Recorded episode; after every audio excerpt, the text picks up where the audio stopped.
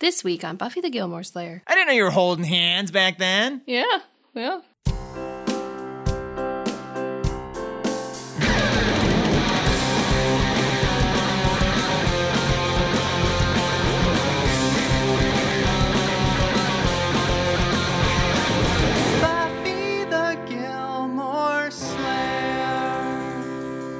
Hello and welcome to Buffy the Gilmore Slayer. I'm Brian Morris. I'm Stacey Kulo, and we're both comedians. And a couple. And I've never seen Buffy the Vampire Slayer, one of Brian's favorite shows. And I've never seen Gilmore Girls, one of Stacy's favorite shows. So we're watching both shows together, all seven seasons, comparing them as we go. And this week we watched season 3, episode 19 of both shows, starting with Buffy the Vampire Slayer's Choices. As well as Gilmore Girls, Keg, Max. Do you know which one is your favorite? Yeah. Don't say which one, Okay. but you know. I do. Okay, I know too. Yeah? Yeah, Okay. okay. So we had our first Buffy TikTok kind of go viral, which was nice. Yeah, usually the Buffy ones get nothing. No love. I have to be careful now. I don't know that I can go on TikTok anymore because some Gilmore Girl TikTok stuff started coming out. I quickly closed out of it. We're in a hurricane right now? Like it's happening outside. Henri is its name? Yeah. I think it got downgraded to a tropical storm. It's just very rainy. I don't know if you guys can hear it, but it's very rainy outside. We kind of did a bunch of panic errands yesterday in preparation, which were maybe unnecessary. We told you about our apartment troubles. I'm not sure if we talked about the fact that our building doesn't have gas in half of it. Not our half. We have gas for like our stove. But the other half just had a note that was like, sorry, you won't have gas until further notice, which also affects our laundromat because the laundromat's like part of the building. So we had to go to this crazy new laundromat where everything was complicated. You had to like buy a card and then put money on the card instead of putting money in the machines. Maybe this is totally normal, but we're quarter people generally. We're quarter people. It was also far away. I didn't like it. Does our super wait for us to start talking about Buffy and go Marvel? I Gilmore swear to Girls? fucking God, man. Like, what? It's 4.30. He never does it now. It- we're in the middle of a hurricane. You don't need to do it today. It's today. pouring rain right now. I swear he just likes to punch the glass, too. Like, I don't know what he's doing. Well, he's part of it. We're just going to talk through it. So this week we started with Buffy. Stacy, tell us about choices. So, this episode is about Buffy coming to terms with the fact that she'll probably never be able to leave Sunnydale, even though she's getting into some out of state colleges. It's also about her finally thinking about the fact that being with Angel doesn't really make sense, which the mayor also points out. The mayor also gets a mysterious, creepy package. Willow gets captured, and Willow also makes some choices about her future. And yeah, the mayor's ascension is, uh, it's coming. It's coming. And despite Buffy trying to expedite that so she can leave town, they don't do a whole lot to stop him this episode. No, it's it's pretty much a big win for Mayor. Okay, so the mayor gives Faith a knife to thank her ahead of time for the errand she's about to run for him at the airport. She doesn't seem super like she wants to do that, and then he calls her spoiled and says maybe she doesn't deserve the gift. She's like, no, no. And then he's like, okay, have a cookie. He treats her like a child. It's weird. But this gift that he gave her is a giant, sharp, expensive knife that she sniffs for some reason. And they both clearly have mischievous intentions for this knife. She's going to the airport to pick up a package from Central America that is apparently crucial to his ascension. I don't understand. It seems like this plan for the Ascension has been in the works for quite a long time, right? Sure. Like for like a hundred years or so. Yeah. I feel like this package should have been like delivered far before the Ascension. He's a procrastinator. He says to her like, "It's very important that you get this." And it's like, well, then you should have been like on top of this well before right now, Maybe it takes a while to get stuff shipped from Central America. like a hundred years. Yeah. Buffy and Angel are on a little slaying date, and Buffy's all disappointed with how their relationship's going. She says he never takes her anywhere new anymore. But he just did, boo. He took you to that movie you complained about. What do you want from him? He can't go out in the daytime. And then she starts to ask, like, is this just what our life's gonna be? Just like slay, don't fuck, repeat till she's old and gray and he's still young and hot? You pointed out that Buffy should just like have Angel make her a vampire and then Willow curse her. Yeah, part of me is like, that's the solution. I wonder if Angel could like not have a moment of true happiness knowing that she's gonna be a vampire, you know? Yeah. and like, cool, you guys are stuck like that. She'll be like a slay pyre. She'll be like super strong. a self slayer. Yeah. But a, a vampire slayer is like super strong. We saw that in Nightmares, the, the episode Nightmare, not some nightmares you and I had. Did we know vampire slayers are strong? Yeah, because in Nightmares, she becomes a vampire because that's like Giles's biggest fear. Oh, you mean like a vampire slayer? Yeah. I got you. I don't think Angel would like want that for her though. Right. But like, yeah, that's why we told you not to date him, Buffy. That's why everyone told her not to date. Him. Haven't you been listening to our podcast? I don't think she has. But also, why are there so many vampires? And like, why are they patrolling graveyards? Like, I assume these are mostly new vampires that they're killing every night. Right. Yeah, they should stop those, but they should also be stopping the source. Like, stopping the guys like the guy that Willow ran into in Doppelgangland. The head vampires who are like working for the mayor and actively trying to create new vampires. Right. Because the show's made it clear vampires aren't just made by being fed on. Like, you have to intentionally make a vampire. And like drug operations, they try to figure out the source. Right. Go to the source, guys. I feel like this episode for me was like the tipping point where it came to like, there just are too many vampires. Yeah. Like the alternate universe we saw in The Wish is kind of what this is. Yeah, I know. It's like that's a terrible. Li- this that's what you live in. There's like you you can't kill three vamps a day and you don't have a vampire problem. Is the town just like fully aware of vampires now? I, how could they not be? I know. But also that begs the question. Like we know that Sunnydale is not the only Hellmouth. We do? Um, yeah, the, there's a Hellmouth in Cleveland. Well, I knew Cleveland was bad. I don't know if I knew it was a hellmouth. They know they mentioned it later in the show, but I feel like they've mentioned it at least that Sunnydale's at one of at least a few Hellmouths. Does that that must mean there's other vampire activity like this in other places, right? Is Sunnydale like the biggest vampire problem? Seems that way. Because if there's this many vampires, or even half this many vampires in any other city, that city's like done, man. Yeah. Anyway, Joyce is all excited to find out that Buffy got into Northwestern in Illinois. But Buffy doesn't have the heart to tell her that she doesn't think she can actually go away to college, but it's clear that she does actually kind of want to go away to college. Snyder's back. I have a theory that it takes him weeks to get in and out of full Ferengi makeup. He's on the hunt for students hiding drugs this whole episode. He's like checking out some dude's lunch, which he's convinced is drugs. Apparently, Willow got into every college that Rory did, and then some, including Oxford. I wasn't someone who was trying to go to like big name schools, but is it normal for someone like Willow to apply to all of them? I think so. Like, it costs money to submit those applications. She must have gotten into like 15 schools at least. Right. I guess her parents are probably rich. She's also probably going to be looking at a full ride at whatever one of these schools she gets into. That's true. So it might be like, oh yeah, it costs you a bunch of money, but then you're set. Yeah. You pick the one that's going to give you a full ride. Xander, meanwhile, is planning a life as a Jess. He's reading on the road, planning on just randomly backpacking. Unknown where, but seems like everyone's on board. Cordelia then just forces herself into the scene. Like, the way she pops in is so forced. She's kind of just walking into frame and then is clearly looking for her mark on the ground and just Yep. like plants herself and starts insulting everyone. It's also just like, I know they hurt you, but like, you don't have to interact with them. Yeah, just leave them alone. You don't have to be part of the group if you hate them. yeah. She gives Willow shit for getting into all these colleges. She's like, Oxford, whoopee, four years in Teabag Central? What? Like, England's a very visitable place. Yeah. It's like if someone's like, oh, you're to go to school in New York, you're to go to Pizza Central. like, shut up. yeah, you're just shitting on a major cultural destination because they drink tea? Yeah. And like, she loves fashion, which is not apparent in this episode. She's wearing like her tea teacheriest outfit yet, but London is not far from Oxford, and London's like a fashion capital. I feel like that's a place she'd absolutely want to go. Oh, yeah. We do find out that something's up with her in this episode, so these insults are obviously coming from a place of insecurity, but like, have better insults then. She won't say where she got in, but she tells Buffy that she has no future and then just leaves. She tells Buffy that Buffy has no future. She didn't just like admit something about herself. Yes. By the way, Buffy, I have no future. Bye. Like, geez, Cordelia, I know you've had a hard day of teaching Algebra 2, but like, Eh. find another way to blow off some steam. The group does point out that like Xander goads her on. Yes. And then he's like, well, it's just my nature. But they- she's mean to him. yeah, I mean, she's just as, she's worse than him, honestly. Yeah. She's the one that's showing up. He's not like, well, he will go find her in a minute and yell Yeah. at her, but like, generally, he's not approaching her at school. Cordelia's words have hurt Buffy. She goes to Wesley to tell him that she wants to go away to college. Giles is casually eavesdropping, sipping some tea. He's very proud of her for getting into Northwestern. But Wesley's like, no way, I forbid it. Buffy's like, well, what if I solve all these mayor problems before graduation? And I'm like, yeah, shouldn't that be the goal anyway? Like, Yeah. we know that's the day things are supposed to get bad. How about figure it out before then?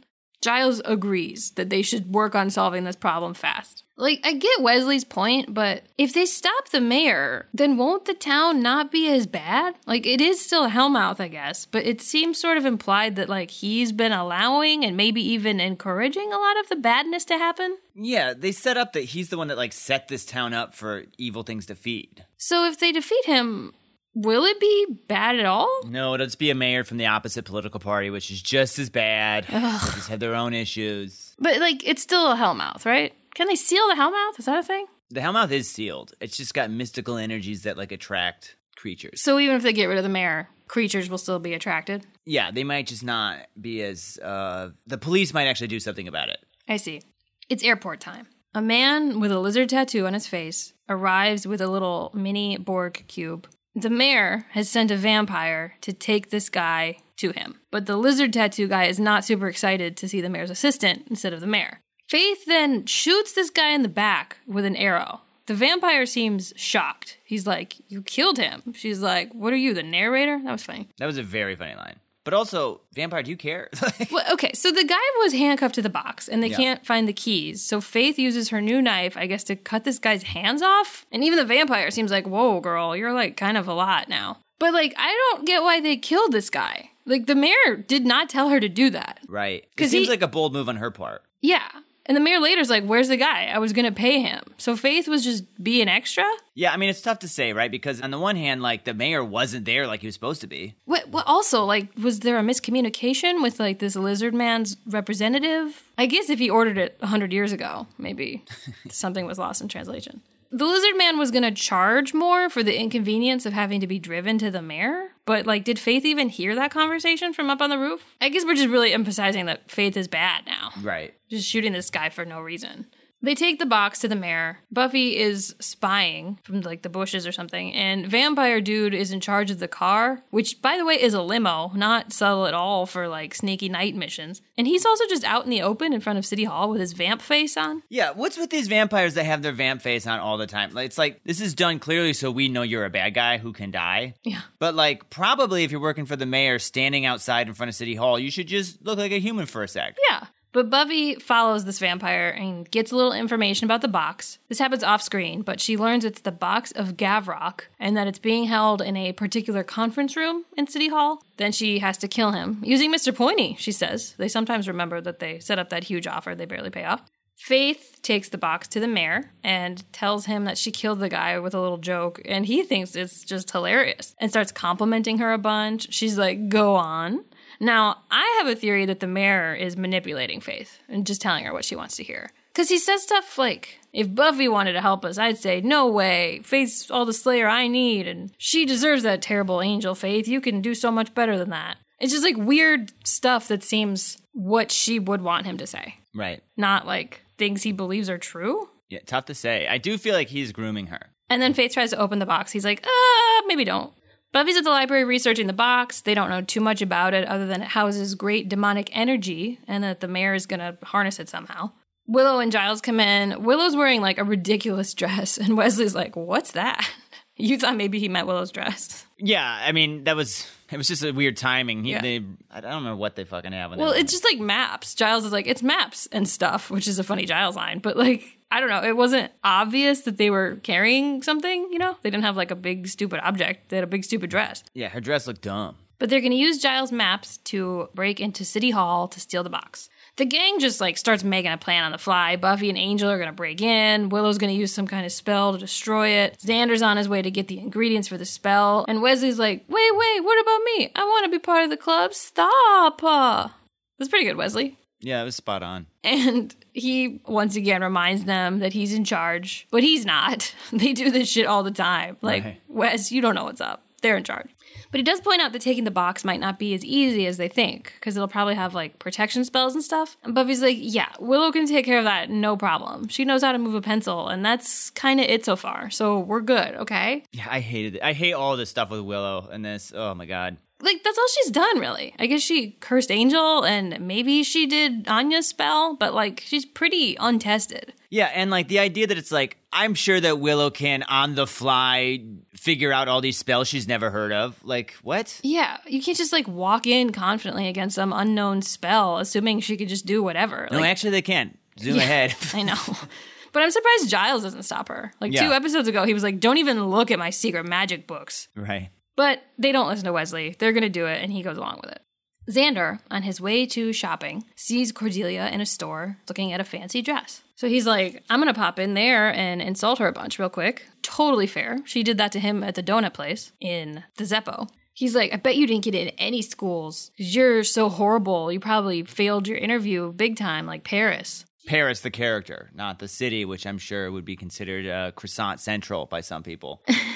But she just happens to have all of her acceptance letters on hand at the store she's at. yeah, what was that? I guess they maybe were in her purse. It's just, you wouldn't just carry them around. yeah, that's so weird. Also, if she's working, she wouldn't have her purse on the floor.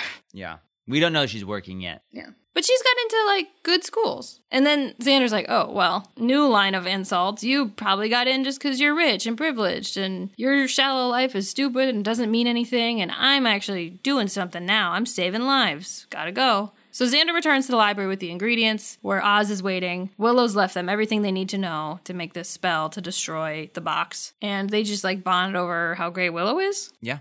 The rest of them arrive at City Hall. Wesley tells them to synchronize their watches. They're like, "What the fuck are you talking about?" That like, was very funny. They don't have watches. yeah, they just like hold up their empty wrists as he's babbling on. Giles is very chill. He's so chill. He's brought tea. Him and Wesley are just going to be chilling in this van. Also, is this Wesley's van? Is this the council's van? When did they get a van? Is it Oz's van? How come Giles didn't get a van? Because, like, when Wesley was trying to take Faith to the council, they had a big old van. Is that the same van? I don't know. Just saying, maybe Giles should have gotten a van if Wesley gets a van. Maybe it's a zip car. A zip van.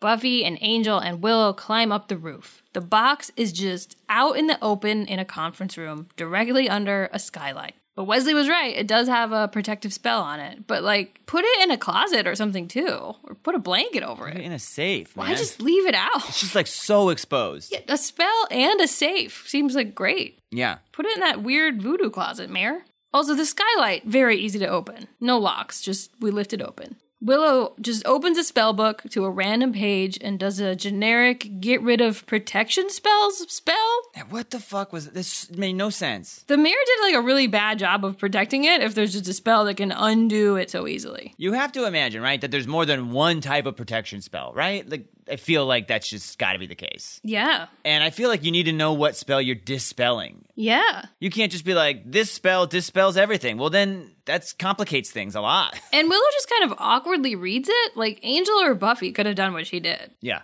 She didn't like have any kind of gusto behind what she did or anything. No, I really thought this was like poorly written, quite honestly. But she's like, oh yeah, I'm bad. Yeah, bad at reading Latin. so they send Willow back down the side of the building. Angel lowers Buffy down by a harness into the room. You had a problem with this. Yeah, I mean, this was okay. I. It's like a Mission Impossible kind of thing, which I thought was dumb and eye rolly. Because she could just jump down. Yeah, I would, in retrospect, I'm thinking that, like, yeah, okay, maybe she was worried there was like alarms or something, Which there was. which there was, but like, I don't know, she could have just hung from a rope. Uh, She's like super strong. Yeah, I guess this way he could pull her out pretty Could have easily. done that with a rope. and also, he tries to pull her out, and like the crank on the harness breaks. Yeah, it's stupid. I honestly thought it was really dumb. The alarm is triggered by her grabbing the box, and two vampire guards come in. Angel jumps down, Buffy breaks free of the harness. They fight the vampires like with the box. It's kind of fun. Just other random objects from around the room. They kind of just delay them by tipping a heavy table over. Why not just kill them? Like, does Buffy not have a stake on her at all times? You'd think so, or someone would throw her one. So they escape. Well, actually, it's very possible Buffy and Angel are still in that building because it's clearly their stunt doubles who exit. yeah. I don't know why. They like kind of do a stunt as they exit. It's just sort of jumping into the bushes off screen. Yeah, there's definitely like, it's like the smallest little jump onto what's clearly going to be some like padded ground on the other side. Yeah, I think as long as there's like a squishy mat there, anyone could have done that. Yeah. They maybe flip just a little bit. If they did, they did not need to. No. Wesley and Giles show up in the van. The vampires chase it because they think that Buffy and Angel are in there, but they're not. They run back to the library. The mayor is pretty bummed to see that his box was taken and that his redecorated conference room got all messed up. But Faith comes in and cheers him up a little with a kidnapped Willow. The gang's trying to figure out what to do. They're pretty sure that the mayor won't kill her because they know she's like a useful bargaining chip. And they realize pretty much their only option is to trade the box for Willow. But Wesley's like, no, I want my box. You guys worked so hard to get it. And he insists they find another way, but everyone else insists they love Willow and they don't want to risk that. He's like, well, the mayor's going to destroy the town and all of us. We have the box, we have the spell stuff. We're going to destroy it. And Oz is like, nope, and just destroys all the spell stuff he and Xander did. They probably could redo all that, though. I don't know how important the spell vessel that he broke was. If it's anything like the Orb of Thessulah, they can easily get a new one. Right. But Oz's act, I guess, just kind of proves that Wesley is once again outnumbered, and he's not the boss of Buffy. Right. So they arrange a meeting with the mayor. Willow's trapped in a room where they should have hidden the box. She's trying to find a way out. A vampire pops in for a little nibble of Willow, and she uses her pencil floating trick to kill him. See, this I'm fine with. Yeah, that's cool. This like follows spell we already know she knows. I'm cool with it. So she's like running around City Hall. She sees the mayor and Faith coming out of his office. He's telling Faith a story about how he had a dog and how loyal it was, and that Buffy's like a dog because she's super loyal to Willow. But it seemed almost like she was talking about faith in himself. Yeah, and we'll touch back on that later. But then I guess he doesn't lock his office because she just walks in and finds his creepy magic closet, also not locked. And in there are the books of Ascension. Willow starts checking those out, but Faith comes back for some reason. Willow's got all kinds of tough words for her. It's too late for her to be a good person. She's all alone. She's nothing, a big, selfish, worthless waste. And of course, Faith just like punches her in the mouth. I don't know what she was expecting to happen. I like that though because Faith's like, oh, and bet you're gonna tell me that like I'm savable still, and Willow's like, oh no, Yeah, you're it's done. Too late for you. But Willow says she's not afraid of her. And then Faith gets out her big ass knife, which Willow maybe is afraid of. But then the mayor walks in to inform them that Buffy's called to set up a meeting. And Faith tells Willow that she actually does have someone now. She's got the mayor. He's her daddy now. She doesn't say that. But it seems that way. yeah. The gang is in the cafeteria waiting for the mayor. The mayor's group like kills the lights when they come in, and Angel points out that he can still see. I thought that would come into play, but it doesn't. Not at all. I don't know why that line was there. To let us know that vampires can see well in the dark, I guess. Is that a big thing we're setting up for later? Yeah, it's a big season finale cliffhanger because of that. Angel can see, that's right. Oh my god. Like it wasn't really a joke either. And then the mayor just like ripped Buffy and Angel's relationship apart in front of everyone. How they don't have much of a future, because he too knows what it's like to be immortal, having his old, ugly, senile wife fall out of love with him. Plus, you can't take her out in the day, and you guys can't have sex, remember? What's up, Giles? You like hearing all this about Buffy's sex life? I know you do. Angel does point out that he's older than the mayor, and the mayor doesn't deny it. We were wondering about that. But then they make the trade. He gets his box, they get their Willow, and then Snyder busts in looking for drugs. I guess the cops must have alerted him? You think the mayor would have like told the cops to chill around the school? Yeah, so Snyder comes in with like the two most bumbliest police officers ever. Snyder's about to open the box. This is, by the way, sort of a mirroring him looking at that kid's lunch earlier. Mm-hmm. He's like, "Oh, you got drugs in that box?" Which, like, yeah, probably. like, Yeah, this is our, our very hefty metal drug box. before you were being a bit much, Snyder. But yeah, when there's a late night, like giant ancient box from South America being passed between two groups of armed people, yeah, it probably is drugs. Yeah. I can't tell if you're being sarcastic. No, I am. Well, it wasn't drugs, but I, I could see that being suspect. It I- uh, seems more likely than someone's lunch. yeah. Although, when you do drug deals, you'd probably try to be subtle. No, I use a big old box. So Snyder's about to open the box, but then the mayor reveals that he's there to alleviate the situation. And then one of the dummy cops opens the box, and this giant, terrible CGI spider pops out and attacks his face. And that wasn't the only spider in the box. There's a bunch of CGI spiders, where that came from. One of them attacks the mayor's face, same way as the cops, but he's, of course, fine because of his invulnerability curse he did to himself. You can tell Snyder's kind of like, um, why is he fine? but also, like Snyder, like you, you must know that something's up with the mayor, right? I know what I don't understand what Snyder knows. Yeah, they they set up in season two that he's like covering up stuff and that like he can't cover up stuff forever. So he knows something's up. He also knows the mayor's in charge of everything. So like he's got to know that the mayor's like got some weird freaky shit happening. Yeah, and like he knows Buffy's kind of connected after like Band Candy, unless he just doesn't remember Band Candy. Yeah, I don't know. Buffy manages to close the box. She kind of crushes one of the spiders by falling on it with her back. And then Faith throws her knife at one on the wall, almost hitting Wesley. The mayor gets the box and tells them there are 50 billion spiders in there. That seems not physically possible. Well, it is magic, Yeah. It's funny though, there's like a finite amount of spiders in there. right? It's a huge number, but it's a certain number.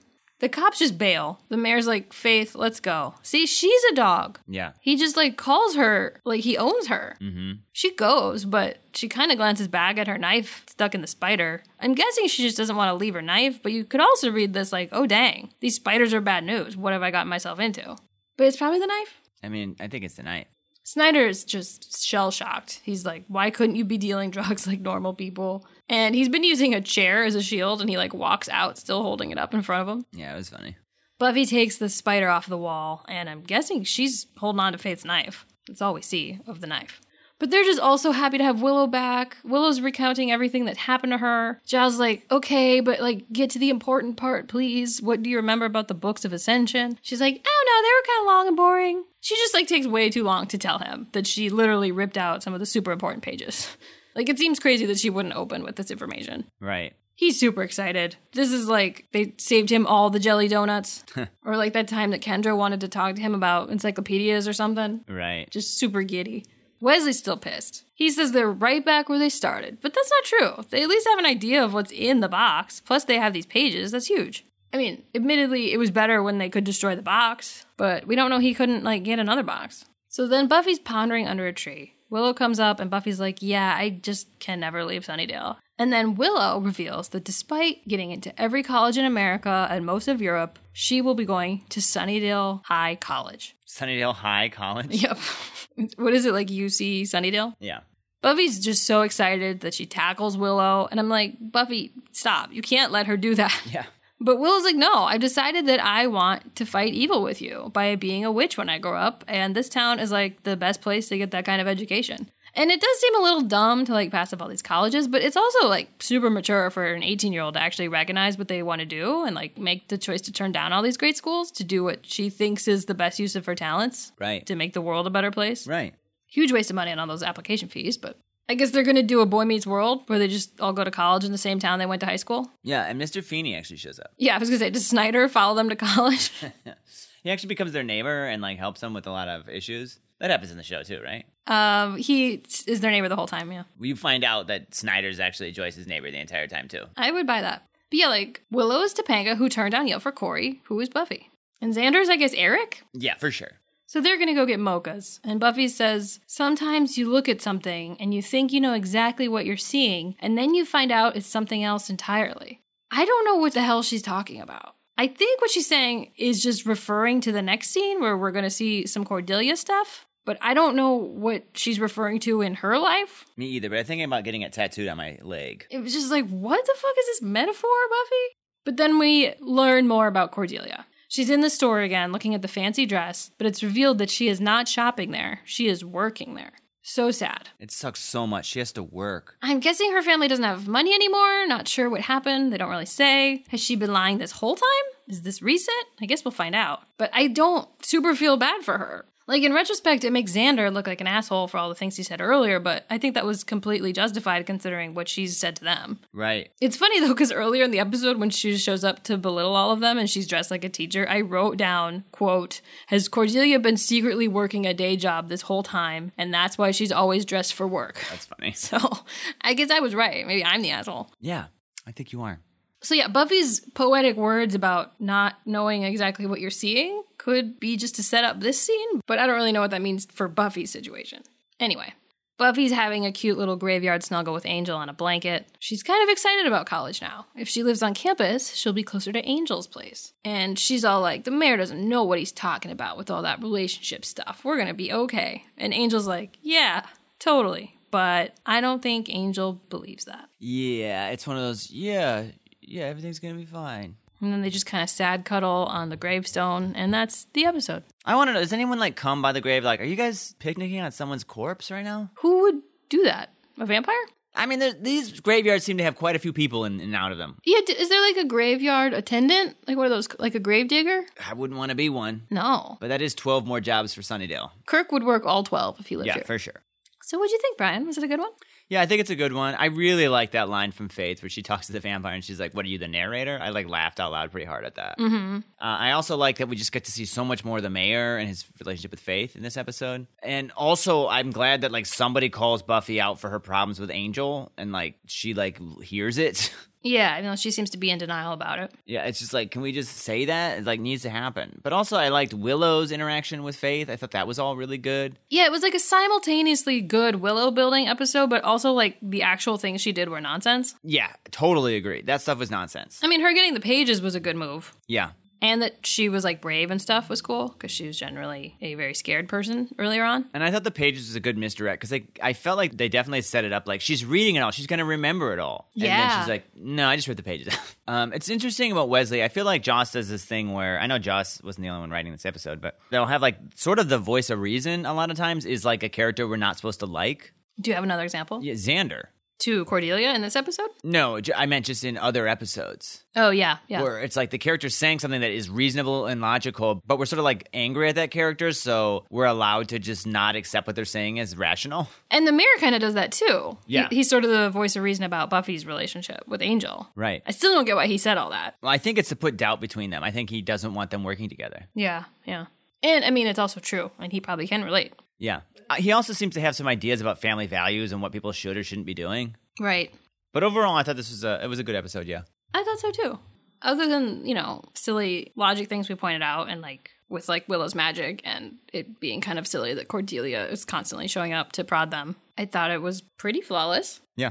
Cool. Should we move on? Let's do it. And now for a special segment we like to call Meanwhile on Charmed. Charmed is another popular WB show airing around the same time that neither of us has ever seen. But we're discussing it anyway. Based only on its IMDb summaries, Stacy, what happened on Charmed? Meanwhile, on Charmed Season 3, Episode 19, The Demon Who Came In from the Cold, Cole officially joins the good fight when he goes undercover in an underworld brotherhood to help Prue, Phoebe, Piper, and Leo learn more about the evil. Their trust in him falters when it looks as though they are being double crossed. So, as you remember, Cole is one of the twins, much like the Winklevoss twins, mm-hmm. which is not actually the name of the twins in Buffy, but those like beefy twins from the Slayer Fest episode being controlled by the old man. Mm-hmm. So, there was a similar situation in Charmed Right. where Cole, who was a disgruntled bartender from the bar, mm-hmm. and his twin brother Kale, Right. who was a farmer, mm-hmm. you know, were working for this old man. And then later, Cole caused a bunch of trouble, pitting them against a demon. But Phoebe was in love with him.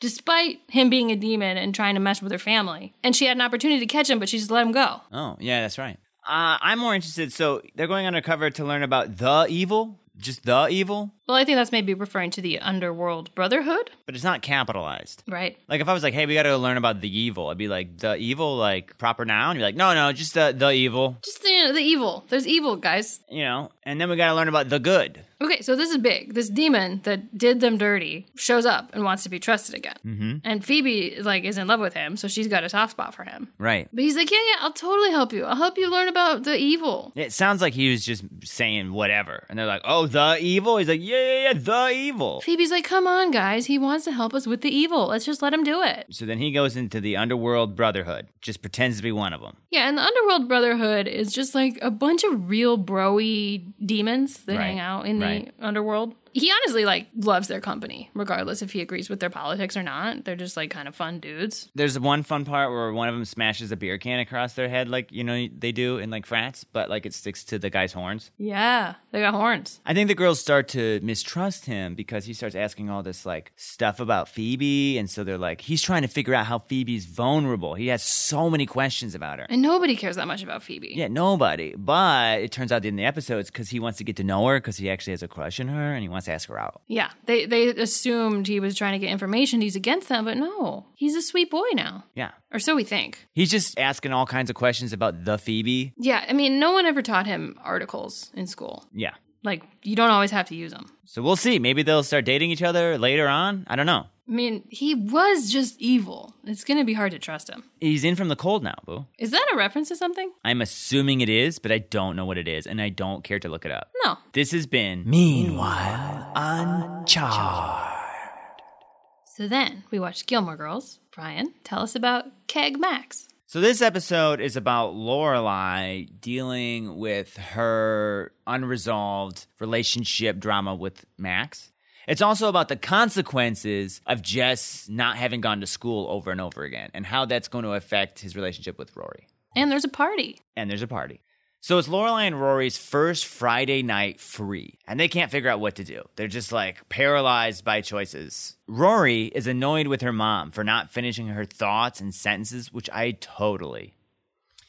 Lorelai is sure her parents are eating sadly by themselves, but when Rory calls to say hi, they hear that Emily and Richard are actually having a giant, like, fancy party with like 60 people there with like mushroom capped appetizers and hors d'oeuvres and like piano players. So they're super jelly. And Lorelai turns this into a contest for some reason. She's like, okay, they win this time, but we got to think of something really big and cool for next Friday. And I'm just like, you just had a huge birthday party with an enormous crane dropped pizza. Just chill out, Lorelai. But that was the night of Friday night dinner. But also, like, you didn't need to make it a contest. right. We also don't see Emily, right? We don't, no. We hear that a guy named Lloyd is feeling up Emily. Yeah, maybe putting his hands where he shouldn't, like That's some funny. sort of vampire willow. Mm. But like Lorelai's the one turning this into a, like a contest. You know what I mean? Well, they didn't hear that she wants to make it a contest. No, but she says out loud to Rory, "Okay, they win this time." Yeah. It does kind of feel like Emily and Richard went all out on purpose, though. I mean, I would agree with you if they were the ones that had reached out. Yeah. Yeah, that's true. They're probably doing this just for themselves. To not feel so empty. Yeah. At Luke's, Lorelai is obsessed with her new camera. Do you guys remember when nice cameras weren't like just part of your phone? Yeah. It's kind of funny. She's just like taking photos of the menu and stuff. She's sort of actually being obnoxious. The Booster Club sent Lorelai a letter asking her to participate more. And Lorelai doesn't want to do it since school's like pretty much over and Rory's about to graduate and already is going to get into college. But Rory's like, well, the school decides if I can get extra graduation tickets and they're the ones that are going to hold on to my diploma and I guess decide if she gets it, which is weird. So Lorelai like agrees to do this. Otherwise, this scene just lets us know that Luke knows how cameras work and Lorelai is obsessed with her new one, Which we don't see? which we don't see again. So I'm like, this is going to come up in another episode? Why? Don't what? know. Anyway, at the Gilmore Girl garage, Rory and Jess are watching Lane's band practicing. They're trying to come up with a new name and they are not being successful. Zach is pushing for them to be called Follow Them to the Edge of the Desert, which I have to actually say is kind of a fun name. I don't hate it. Jess is also watching this and surprisingly is in a good mood and like being supportive. Mm-hmm. He even like mentions that he likes Dave. I don't know why he's not in a bad mood. His car is still missing. Luke still has it, I guess. I guess. They keep saying it. Maybe it got ripped apart for parts. Maybe Luke did that. Maybe. But despite that, he's still in like a relatively good mood. Uh, Rory like reminds him about prom coming up, and she makes it clear that the most important thing in her life right now is going to prom with Lane. So specifically at Lane and Jess's school. That's important. And Jess promises her that he's getting the tickets this week and 100% is going to go and wear a tux and go all out and be a great boyfriend for her because he knows this is very important to her. That's nice. Yeah, it is all nice. It's like Jess being a good boyfriend. She's like, I'll pay for the tickets. And he's like, no, no, no, of course you're not. He's being a good boyfriend. That's important. They also point out that Kyle is having a Mondo party. Mondo Party, Kyle, a boy from school. who we will meet soon. Yes. And the band is playing at that party. At the inn, Lorelai, meanwhile, is having some trouble as they're still trying to recover from the fire. She has to lay off a ton of people because they just can't afford to have them on staff right now. But she's outsourced some of this firing to Michel, mostly because Michel loves being mean to people. So I think he offered to do it for her. Luke is there repairing the stove. Sookie apparently accidentally touched his butt, and this leads to a bunch of legit funny butt jokes. it's pretty funny. I feel like it would not be appropriate if a man were making these jokes, but I do think they're all very funny. Luke complains that he and Nicole have to leave super early this weekend for a ski trip because she can't come stay at his place because Jess lives in the same fucking room as him. Once again, why is this their living situation? A man should not live in the same room and sleep in the same room as his ward. It's Lorelai weird. even said that. She was like, Luke, you can't have a. Luke also has a twin bed still. Yeah, this is nonsense. Th- that's the reason Nicole's not coming, because Luke sleeps in a twin bed in his living room. But also, if this is the issue, why don't you and Nicole just crash for the night in Jess's car that you clearly stole? Romantic. Yeah. Lorelai offers to let Luke and Nicole stay at the inn for all his help. You know, this is the one time she actually um, isn't taking total advantage of him. Luke says he doesn't know, but she's like, we'll keep it reserved for you. At the end of the scene, Michel barges in, and this is all very funny. He says he just can't fire Frank because when he went to fire Frank, Frank mentioned that he had all these like small little puppies that he was selling or trying to get adopted, and Michel adopted some of the puppies. But he still is like, so can you fire Frank? Michel went soft. Yeah. You think he's going to go soft and be like, we can't fire Frank, but he's like, no, I just, I can't. You should do it. Okay, so then at Booster Club, Lorelai is there with some other parents, including one named Doug, who was similarly guilted by their letters to help participate. And then there's this weird interaction between two parents. This woman says, I can't believe my daughter is 18 already. Cool, fine, no problem. And then Doug says, huh, my girl was 18 when she was 10. It's not totally clear what he means, but it seems to us that he's sort of suggesting that she's been acting 18 ever since she was 10. Kind of like, oh, she's 14 going on 30. That Yeah, kind like, of a. like Paris. I feel like probably acted older when she was 10. Right. The idea being she's been mature for her age for a long time. It's a very lighthearted, harmless comment, I feel like. But then that same woman says, Men. what? Yeah, the guy is like, what? And Lorelai's like, they're setting traps, which I think is what this is. They're just like trying to get him to say something offensive. Yeah, I feel that's the idea, but like, I just, it bothered me so much. The guy was not being a dick at all. He was making a lighthearted joke about maturity of his daughter. Yeah, unless like the woman was trying to construe it like a sex thing. Like she's been developed since she was, but that's super weird. Yeah, it doesn't, it's, it makes no sense. Also, like, Doug didn't want to be here. like, Yeah, you sent the letter to Doug so that you could come roast him for no reason. these women are evil. They're the Cordelias. They are the Cordelias. I don't even understand what she was complaining about. These are also much older, less cool moms than the last club Lorelai was forced to join. Agreed.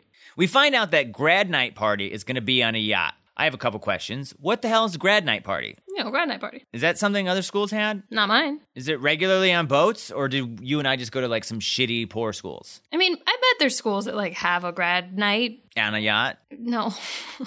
Let us know. Since both Doug and Lorelai were late, the rest of the club voted them in for the shittiest positions. Doug is league chaperone, and Lorelai is treasurer, which she really, really doesn't want to be. But then, surprise, Max Medina shows up. Lorelai is very phased by this. He's playing it super cool. And then it sort of just like ends. We don't really see much. He makes a comment like, Oh, you picking on you, Doug? Well, I'm here to offer you gender support. Whatever that means. But Max has a lot of weird ideas about gender. he does. We'll get to the more of those later. The next day with Sookie, Lorelai's complaining that Max seemed to like not be affected at all by their kiss. He was totally acting cool, and she just didn't know what to think. By the way, what the hell is Lorelai wearing in this scene? A hat. She looks like she's about to go golfing with her dad.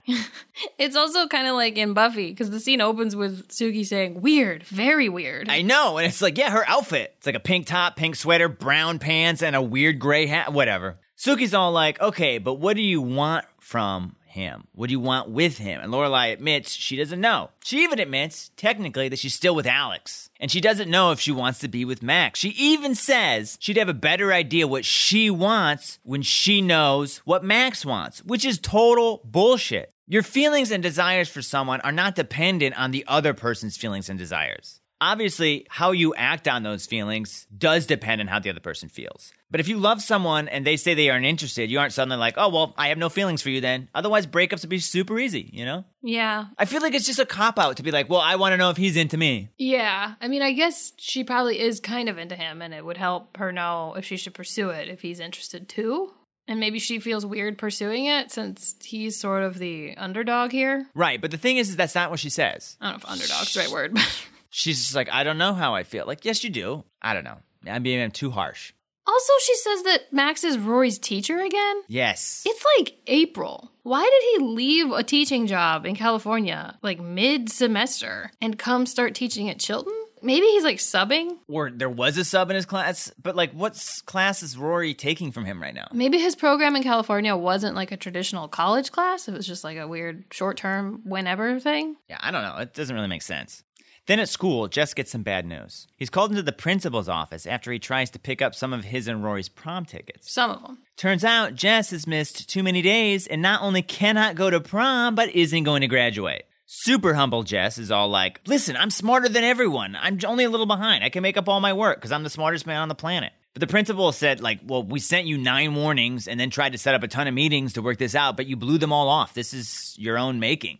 All of this for me is like a nightmare come to life. At least Yeah. once a year, I still get that nightmare where I find out that I had a college class I somehow completely forgot about and never went to. And then I remember a day before the final test that I'm definitely going to fail. That happens to me too. Yeah. But like, Jess was willfully ignoring school. Yeah, yeah, yeah. I mean, but it's still like the same, like, what? I'm to, what? Yeah, yeah. But you're right. It's Jess, this is all Jess's fault. It's kind of nice though, because even in this scene, he's like still trying to get to go to prom. like he knows how important to Rory this is. Right. He's like, well, can't I just go to prom? He's like, I'll go to summer school. And the guy's like, yeah, it's not enough. At the Gilmore house, Lorelai is complaining that the Booster Club cash box is short $18. She, of course, did not count it when she received it. Everyone, including herself, keeps saying how bad with money she is, but she runs a business. Like, Yeah. maybe she should not be bad with money. Also, like, how bad can you be? Like, running a cash store is not that hard. I know. I don't know that they've set up that she's bad with money before. Yeah, I don't remember that. Meanwhile, Rory's getting ready for a party, and Lorelai says, "Hey, you don't need your purse. You can leave that here." I, don't understand why she like says you shouldn't bring a purse. She kind of just gives her a bunch of party tips because I think she used to party a lot. Probably like having a purse at a party, it could get stolen or Sure, yeah, puked in or you forget it. that's true. So I guess she's trying to be helpful. Yeah. But then she's like, "You don't need your purse. All you need is your key, and you can connect that to your belt buckle." And makes a joke about how she won't lose it as long as she keeps her pants on. No way, that's foreshadowing, right? Mm. But she's also gonna look dumb as hell with like a key sticking out of her belt. Just put it in your pocket. She's wearing jeans. Yeah, it's a single key. Why do you? Also, you've left your door like unlocked a bunch. So You can also tie it to your shoelace. yeah, any of those things. Put it in your bra. Well, then it might fall out too.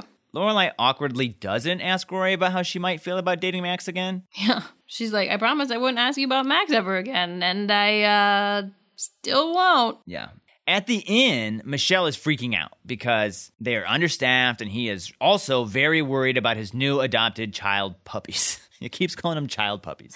I just love him saying child puppies. It's my favorite. One of them's named Paw Paw. Isn't Like he saying chow puppies? They're chow chows. that's what it is because that's what the that's what the subtitles said that they were chow puppies. But I thought he was saying child puppies. I was like, why would that's redundant? I just thought it was a very sweet little. oh, I wish he was calling them child puppies. Oh, now it's less funny to me. I'm sorry. He was just saying the name of the dog. that makes sense. I turned on the subtitles and I was like, "Chow puppies." These subtitles don't know what the hell they're talking about. I Um, love that you're like, this doesn't make sense what he's saying. Oh, the subtitles must be wrong also. he's French. Anyway, so Lorelai offers to help him by doing some of their obligatory night turn down services. I've never been to a place where this happens. Yeah, turn down service. I, listen, I've been a comedian for years. I've been in so many hotels as I travel doing gigs. Never once has this been offered or suggested to me. No. I mean, we're not staying in inns generally, Right. unless it's like a holiday inn. Right. I've stayed in inns though. I have. And no one ever knocks on the door and they're like, You want me to do a bunch of weird stuff in your room? Well, I did one time, but you weren't in the mood. That was. It's like, no, I want to just do normal, basic stuff. so you put your spaghetti bag down and My spaghetti bag. so Lorelai starts to do these turn down services and she comes across Luke and Nicole staying in their room. First off, I don't understand how neither of them recognize each other's voice. Lorelai knocks on the door. She's like, turn down service. Luke's like, come on in. You'd think she would recognize Luke's voice or Luke would recognize her voice. They see each other every day. Sure. If I were Luke and I heard Lorelai's voice asking to do turn down service, I would say, We're fine, thank you. Because Nicole doesn't like Lorelai. We know that. Lorelai is like a big sore spot for them.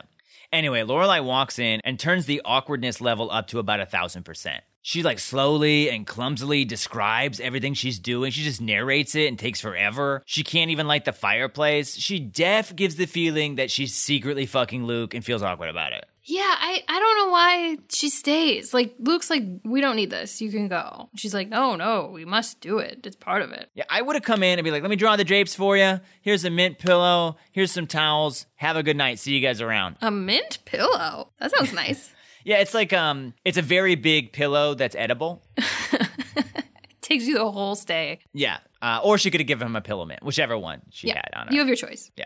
As emotionally intelligent as Lorelai is like supposed to be, it's crazy that she can't tell how much Nicole hates all of this. And even if she can, it's just like, then hurry up and get out of there, girl. Like, leave. All I can think of is like, she's just going out of her way to prove that nothing's weird. Yeah. That it might be weirder if she acknowledged that it's uncomfortable that she has a relationship with Luke. Where but by just like going about her business, she's like, nope, this is just what we're doing. She's speaking like a broken robot, though. I mean, it just comes off so unnatural. Yeah, this is a lot of people hate this scene very much. It's probably one of the cringier moments in the entire series. Oh, yeah. It's very cringy. But like, what is this service? I feel like I would not want this from anyone. Like, I feel like even if this was a woman they'd never met, I'd be like, this is weird. Please get out. My girlfriend's in her robe. We don't need someone to turn down the bed for us. Yeah, it'd be one thing if it's like you and I were staying at a hotel and we were like gone during turn down service hours and we also knew it was happening we came back and there was fresh linens and like fluffed pillows and the fireplace. Yeah, that might be nice. But like definitely not while I'm there. It's weird to come into my hotel room while I'm there. Yeah, there should be towels upon entry. Yeah.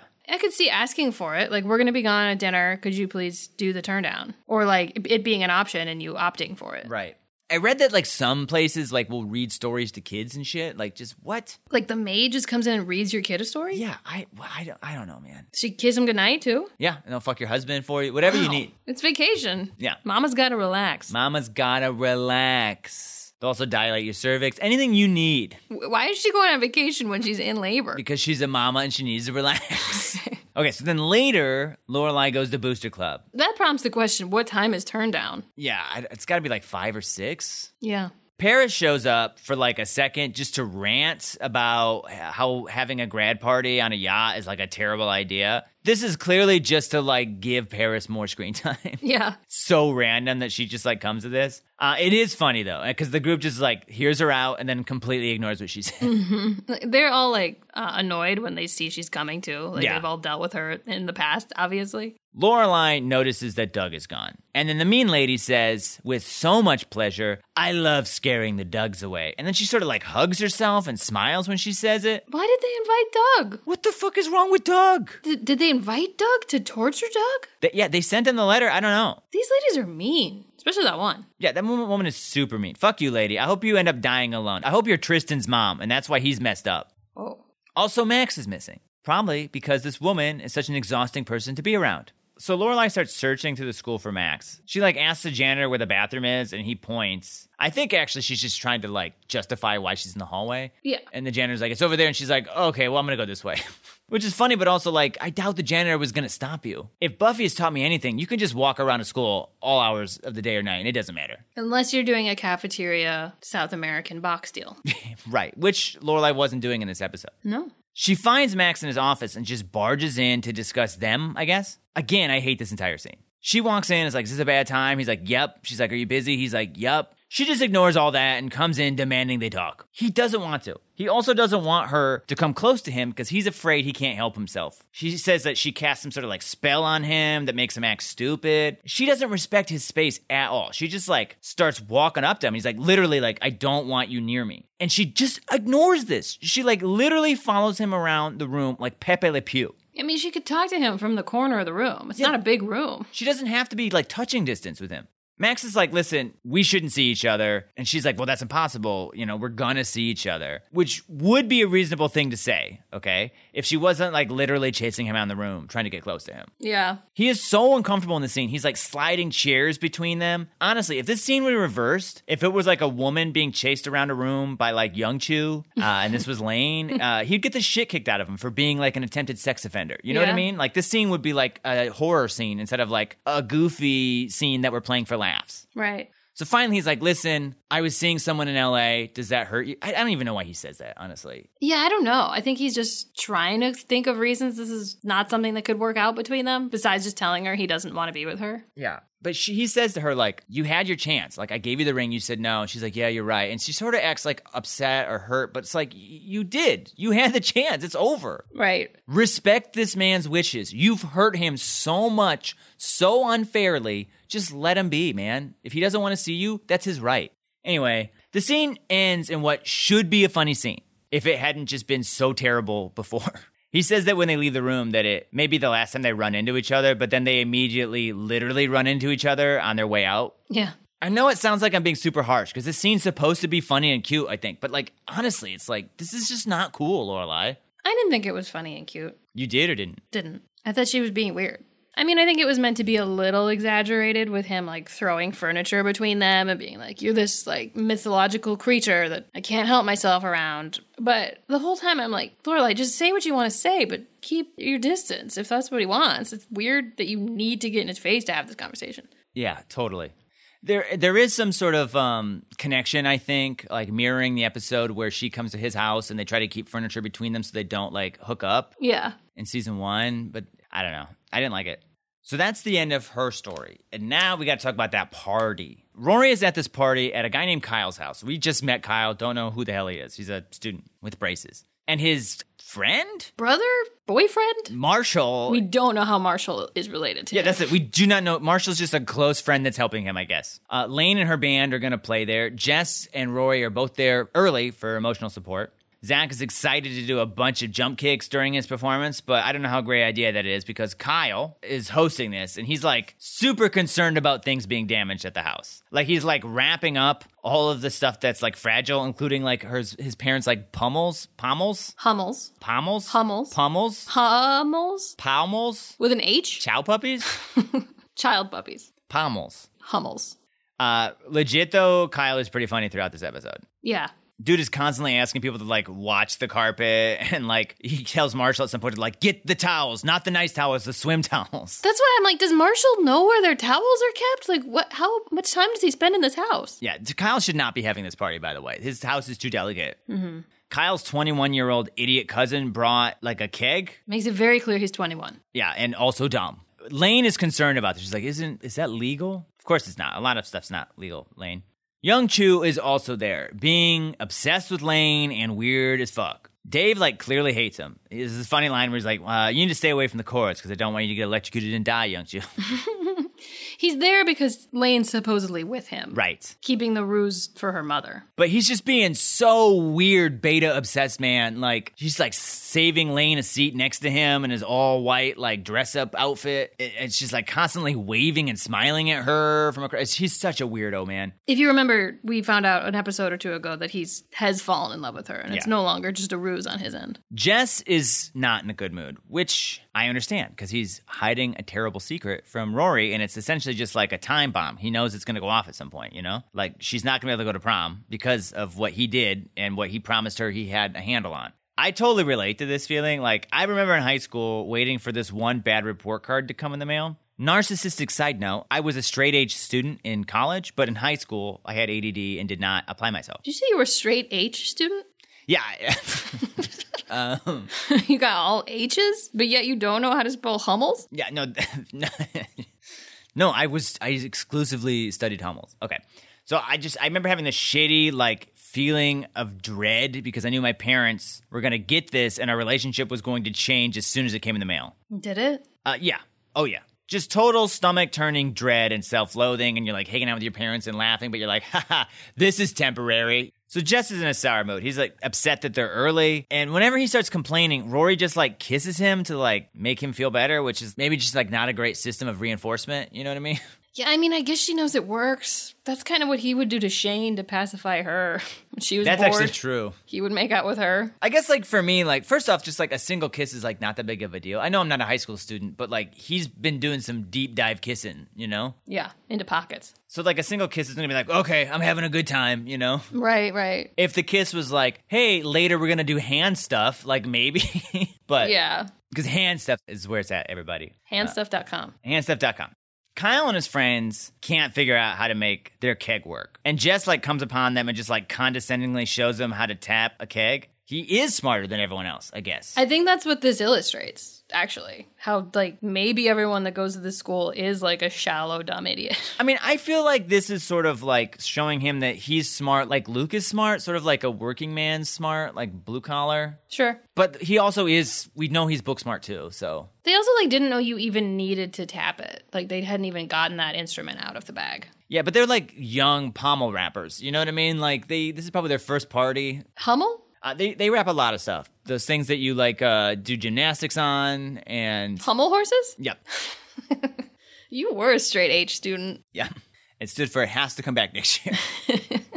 the band, especially Brian, are all super nervous. Brian can't even like breathe right now. I only mention this. I, this is not important at all, but I just like need to mention that there's a few shots when Brian's like recovering that they show a cat tree, and on top of it is like a big fake dog. Like a child dog. Yeah, like a chow dog.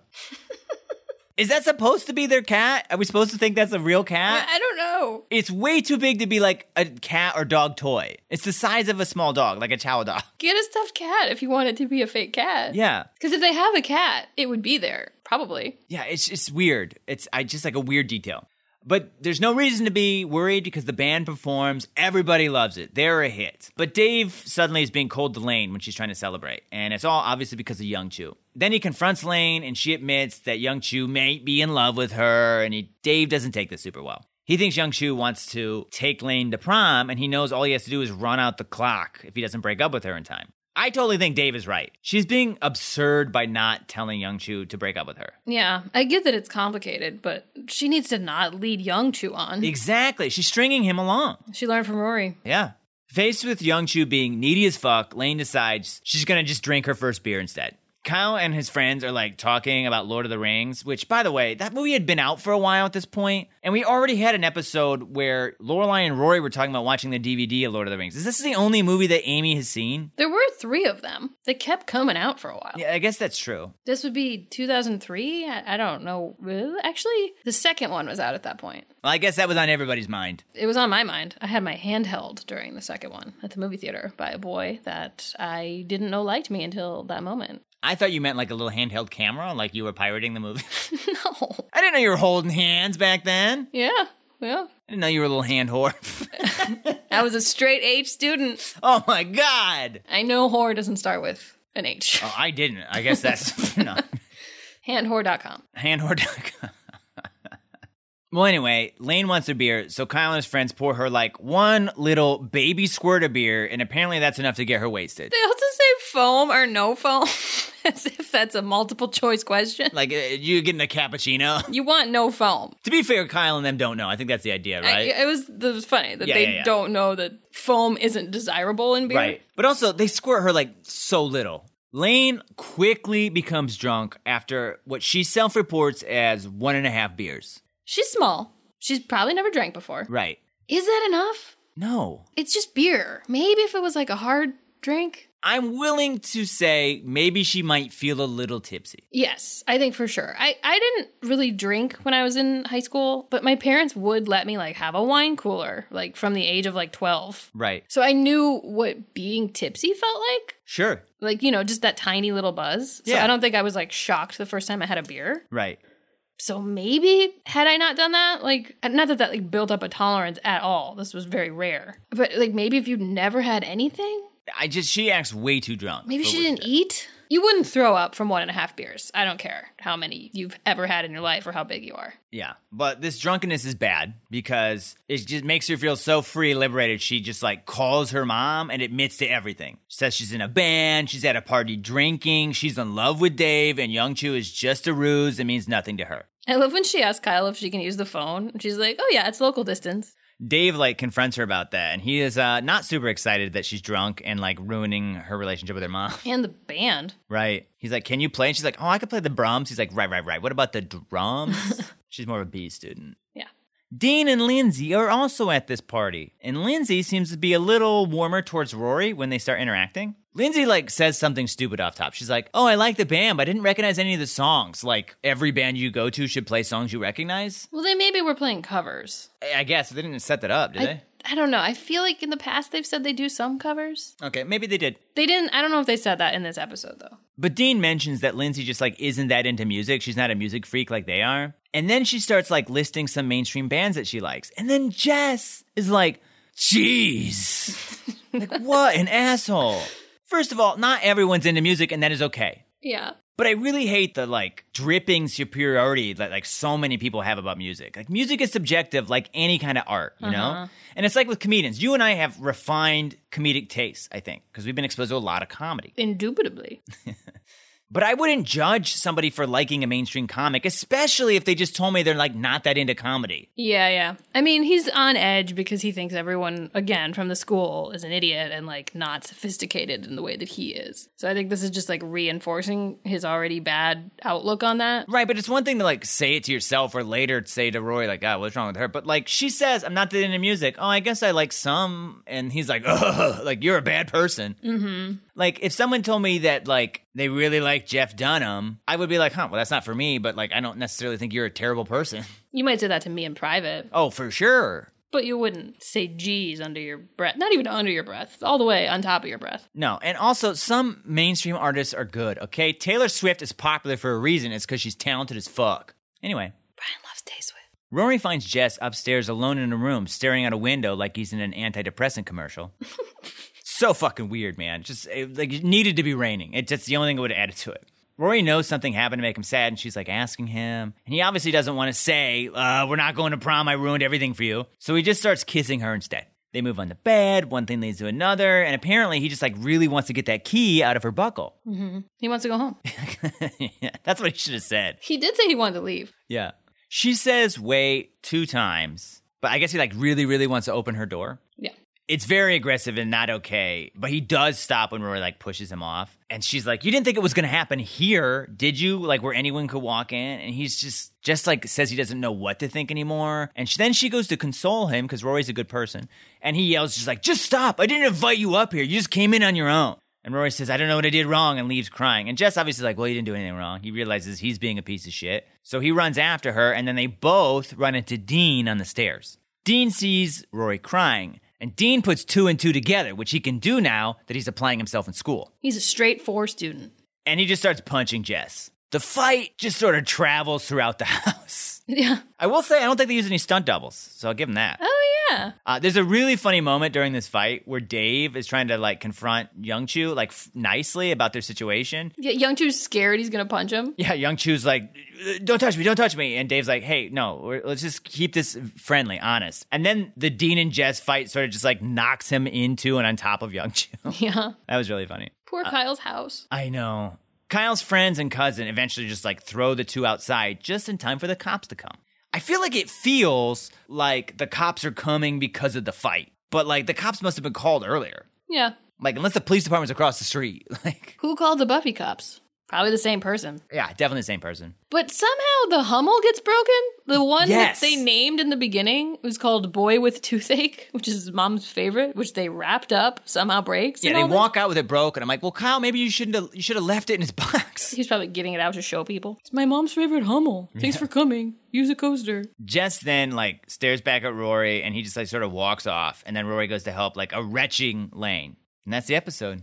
Do you think that Dean thought more happened between Rory and Jess? I mean, I guess like what happened is maybe what he thought happened. That Jess was trying to do more than she wanted to do. Yeah, I'm torn. Let's talk about the Jess thing. I want to get your opinion on this. In my opinion, he was obviously being very aggressive and like isn't okay, and he deserves like Rory like getting into a fight with him or like demanding he apologize. Uh huh. But I feel like he did stop. Yeah, I don't think he was gonna like actually make her do something she didn't want to do. Right, right, right, right. I mean, he maybe should have read her body language a little sooner that she wasn't into it. And he was frustrated by that. Not that that makes it okay, but like so he yelled at her. Yeah, because he even says in this episode that she's the only person that he likes. Yeah. So now he can't even like make her happy by taking her to prom. He can't seem to get as far with her as he wants to, which is like what he's looking for in this moment. So he's just frustrated. Right. Again, doesn't justify his behavior, but I don't know that it's like you got to get your ass kicked for what he did. No, Dean's been wanting to do this for a while and finally found an excuse. They don't show Lindsay. I wonder what she's been thinking. She's probably crying because she heard like a really touching Jewel song. Just on her Walkman in the bathroom. Yeah. So, Stace, do you think this is a good one? Um, I liked the Rory part, I think, but pretty much everything with Lorelai was dumb. Yeah. Like all of the Booster Club stuff was pretty stupid, and the Luke turn down thing was so stupid. So dumb. and I don't know really why they even introduced this Max drama. Maybe the writers were like, "Yeah, we do need to get closure for that because we fucked up by not really saying how it ended." It just felt like, why did we even have two episodes about Max? Yeah. Because yeah, her her scene talking to Max was pretty cringy. But I liked the party. The, the fight was cool. It was like a big scale thing that they did. Yeah. The fight was not a simple task to pull off, probably. And I should clarify. So I made a point of like I don't think that Jess necessarily should have got beat up, but I do feel like all of those actions are realistic. Yeah. Like, he tried to make something happen, didn't work. An ex boyfriend got upset about it and like got into a fight. I don't think that's unrealistic. I feel like that all could happen. Yeah. Um. see, I don't think it's a bad episode at all, but I think there's some some problems with it. Mm-hmm. What do you think?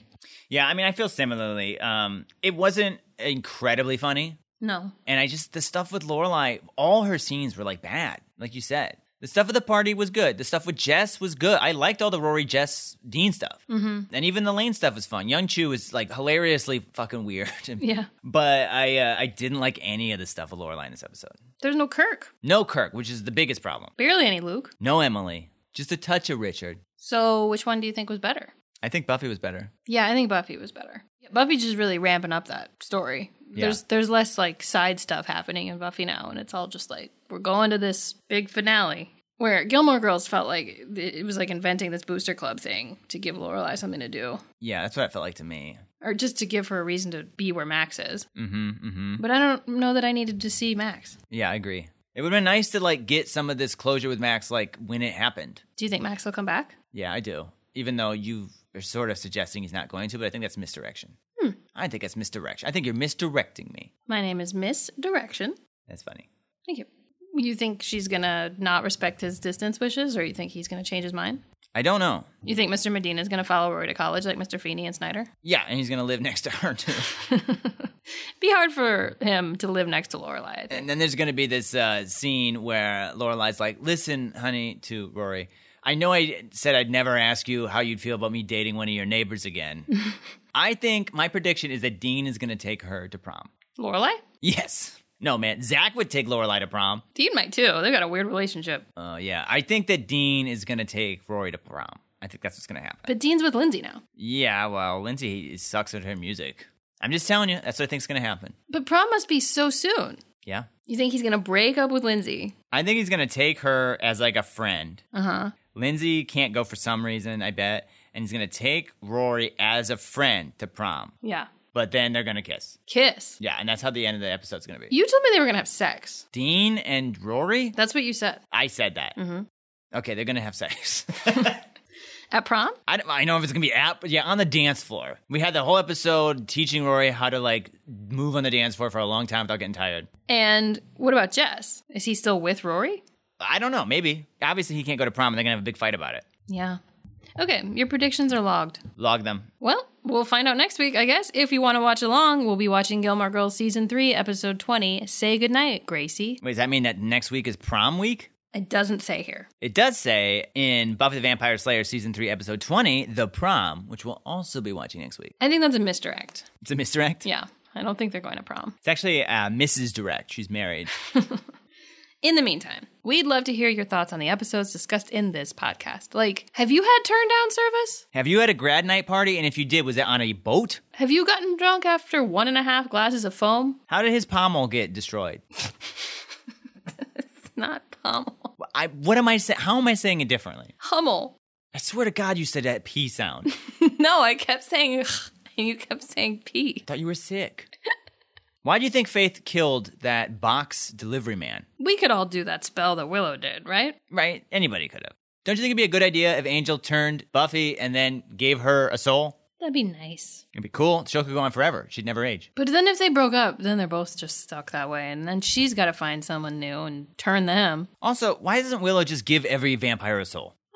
Let us know. You can reach out to us by following us on Instagram, Facebook, Twitter, and TikTok at Gilmore Slayer. where We post all kinds of interactive and behind the scenes content. If you're enjoying the podcast, please leave us a five star review on Apple Podcasts. We love hearing what you have to say, and it really helps us get discovered by even more Buffy and Gilmore fans. And if you leave us a review, we'll give you a shout out on an upcoming podcast. For even more comedy content not related to the podcast, follow us at Bryan and Stacey. That's Bryan with a Y, Stacey with an EY. That's right. We also make comedy sketches, play board games, and review movies in a similar style to our podcast. For all that and more, please be sure to subscribe to our YouTube channel, also called Bryan and Stacey. And if you hate social media, it's okay. You can send us an email at Bryan and Stacey reviews at gmail.com. Men. What do you have against men? Just Dougs. I don't like Dougs. Um, I'm, I'm fine with some Dougs. Okay. I like little chow dogs. Are you saying chow or child? I'm trying to make it into one sound. I've never met a child Doug. I have. And a chow duck. You say chow duck? yes. No, I said chow Doug. We gotta go clean our ears. Yeah. See you guys. Bye.